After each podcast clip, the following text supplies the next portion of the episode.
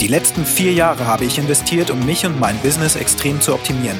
Effizienz ist das, was mich im Innersten antreibt. Doch wie kann ein Unternehmen in dieser sich immer schneller drehenden Welt so entwickeln, dass es stabil dasteht und auf dieser Basis aufbauen kann? Genau, es fängt bei uns Unternehmern an. Hier erfährst du Tipps und Tricks, die du in deinem Alltag installieren kannst, um wieder mehr Zeit für das zu haben, was dir am wichtigsten ist.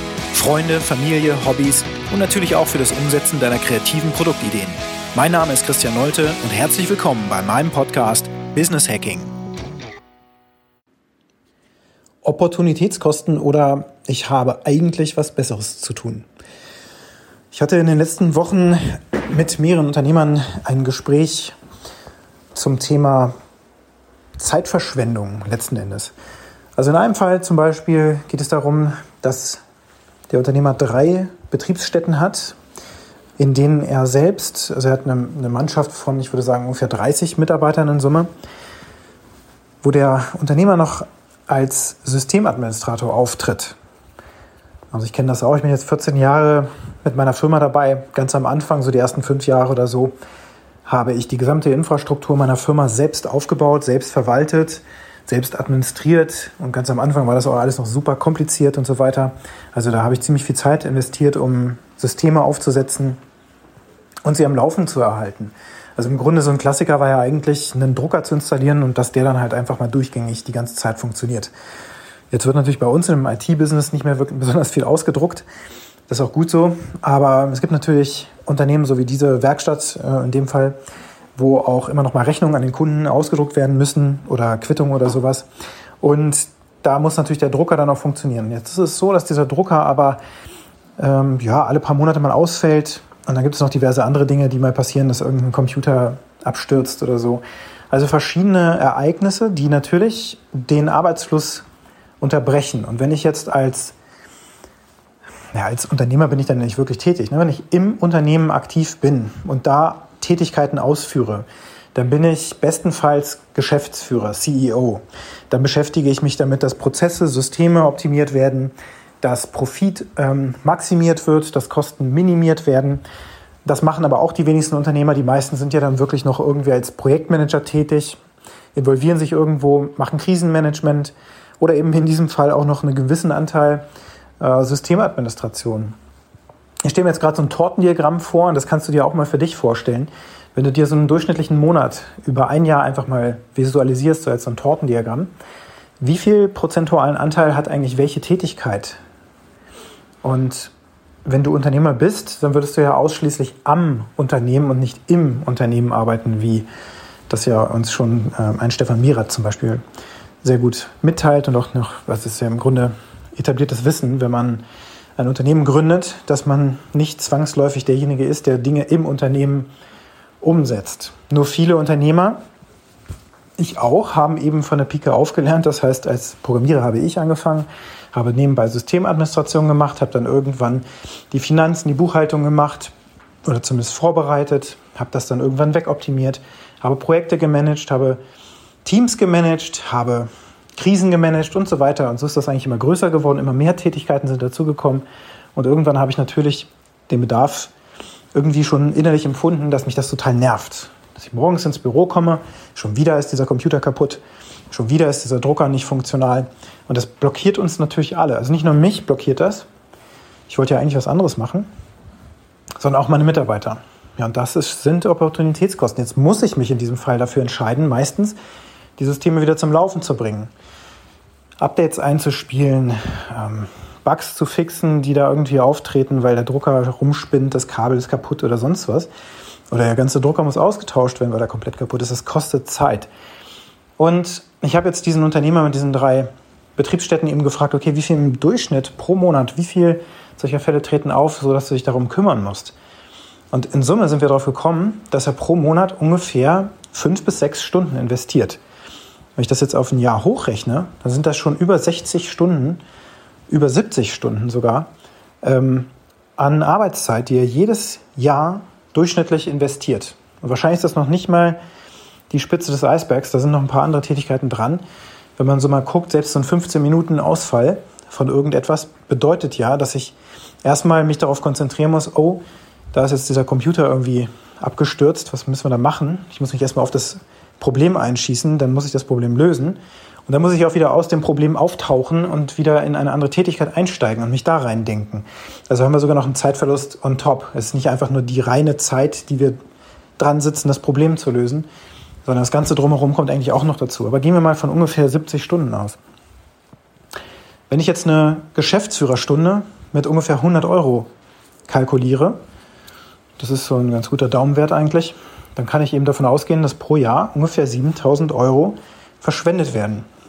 Also für diese Tätigkeiten. Ne? Und wir wissen ja alle, in der Systemadministration, das, das muss gemacht werden. Systeme müssen am Laufen erhalten werden. Und jeder einzelne Ausfall, der auftritt, blockiert eben das Unternehmen. Deswegen wissen wir schon vom Gefühl her, dass das eine ganz schlechte Sache ist, die wir unbedingt im Griff haben müssen. Und deswegen kümmern wir uns auch so gerne selber darum. Und wenn man sich das jetzt anguckt, für mich war das eine ganze Weile so, das war ein ganz netter, ein ganz netter Rückzugsort. Ich hatte zwar sonstige Probleme zu lösen, auch unangenehme Dinge, ähm, aber in dem Moment, wo so ein Systemabsturz gemeldet wurde, war ich eigentlich ganz froh, dass ich einen halben Tag mich damit beschäftigen konnte. So innerlich, wenn ich rückblicke und ganz ehrlich zu mir bin, dann war das eigentlich eine ganz gute Gelegenheit, auch ein bisschen auszusteigen aus dem ganzen Krisenalltag, der manchmal herrschte.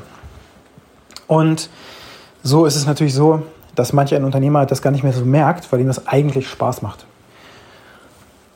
Trotzdem entstehen diese Kosten und nicht nur bei dem Unternehmer entstehen die Kosten, sondern auch bei jedem seiner Mitarbeiter, die jetzt gerade zum Beispiel keine Rechnungen drucken konnten, wo sich die Arbeit aufstaut, vielleicht sogar eine Überstunde gemacht werden muss und so weiter. Also das zieht richtig Kreise. Wenn du da wirklich mal genau drauf guckst, gerade dieses Thema Systemadministration ist ja wirklich, wirklich schrecklich. Naja, und wir hatten dann auch schon so darüber gesprochen, wie man das vielleicht ein bisschen äh, besser in den Griff bekommt. Das bedeutet natürlich, einen Invest zu tätigen. Um die 7000 Euro freizusetzen, die Zeit freizusetzen, die 70 Stunden pro Jahr zu gewinnen, das ist ja wirklich ungefähr ein halber äh, Arbeitsmonat. Ne, ein Monat hat ungefähr 160 Arbeitsstunden, wenn man dann mal 40 Stunden Wochen rechnet. Und 70 Stunden im Jahr ist eben ein halber Monat, den er gewinnen würde, wenn er das gar nicht mehr machen müsste. Gleichzeitig müsste er natürlich jemanden finden, der die äh, Infrastruktur so optimiert, dass entweder die Probleme nicht mehr auftreten oder halt jedes Mal so ein Systemadministrator kommt, der das Problem löst. Und ähm, das müsste natürlich dann entsprechend mit diesen Kosten ähm, sich rechnen, letzten Endes. Das sind Opportunitätskosten. Ich muss mich um eine Sache kümmern oder ich kümmere mich um eine Sache. Das bedeutet, dass ich mich um eine andere Sache nicht kümmern kann gleichzeitig. Das geht ja nicht. Deswegen wähle ich ähm, etwas anderes zu tun. Und das wiederum verursacht natürlich Kosten letzten Endes. Das, das sind die Kosten der Opportunität, wenn du das mal recherchierst. Mm. In einem anderen Fall geht es darum, dass ein Investmententscheid getroffen werden soll. Und im Grunde eine Digitalisierungsreform. Kunden fragen in, bei dem anderen Unternehmer öfter danach, druck mir doch bitte mal noch eine Rechnung aus. Ähm, ich habe die verlegt, die brauche ich aber noch mal irgendwie fürs Finanzamt oder so, Steuererklärung. Um, möchten irgendwie ähm, medizinische ähm, Seehilfe oder sowas von der Steuer absetzen und fordern deswegen immer mal wieder zwischendurch äh, Rechnungen an, die bitte ausgedruckt werden sollen und dann vielleicht sogar noch per Post zugeschickt werden sollen. Und auch hier ist es so, dass diese Rechnungen eigentlich schon digital rübergeschickt wurden oder eben auch schon mal ausgedruckt wurden, aber die Kunden haben diese Rechnung verlegt. Also kommen sie mit dieser Anfrage um die Ecke. Auch da dauernde Unterbrechungen dadurch, dass das passiert. Auch hier wieder die Kosten hochgerechnet. Und dann ist eben die Frage, wie können wir es lösen? Wir machen eine digitale Ablage für Rechnungen, wo der Kunde ein Login bekommt. Das Ganze ist relativ einfach umsetzbar, mit wenigen Aufwand. Ein paar tausend Euro, dann ist das Ganze umgesetzt.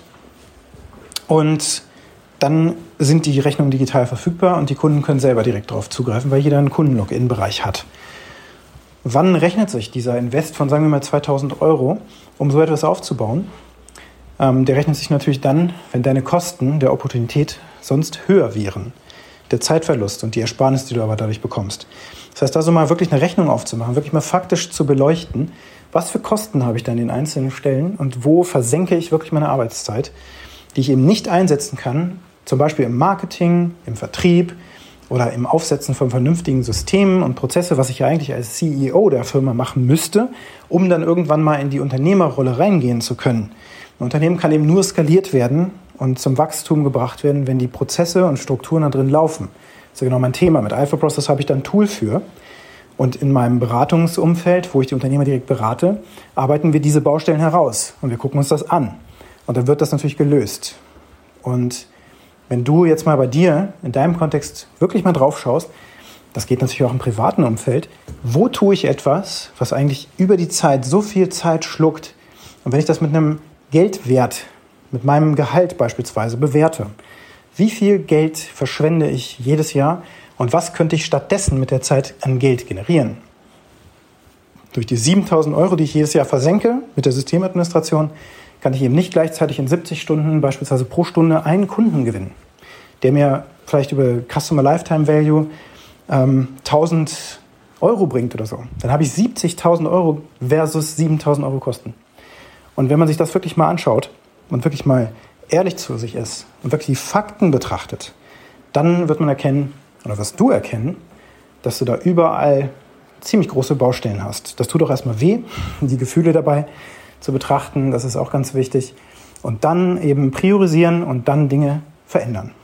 Und wenn du dazu Fragen hast, bin ich dir natürlich jederzeit gerne behilflich. Schreib mir einfach eine PN auf den unterschiedlichen Plattformen, wo du mich, wo du mich finden kannst, Social Media und so weiter. Du weißt schon wo.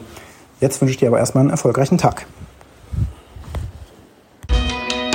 Herzlichen Dank, dass du dir diesen Podcast angehört hast. Und wenn er dir gefallen hat, dann teile ihn gerne.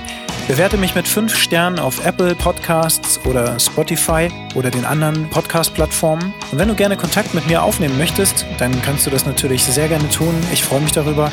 Geh einfach auf alphaprocess.io oder eben auf Twitter oder LinkedIn. Dort findest du mich natürlich selbstverständlich auch. Und jetzt wünsche ich dir einen produktiven und angenehmen Tag.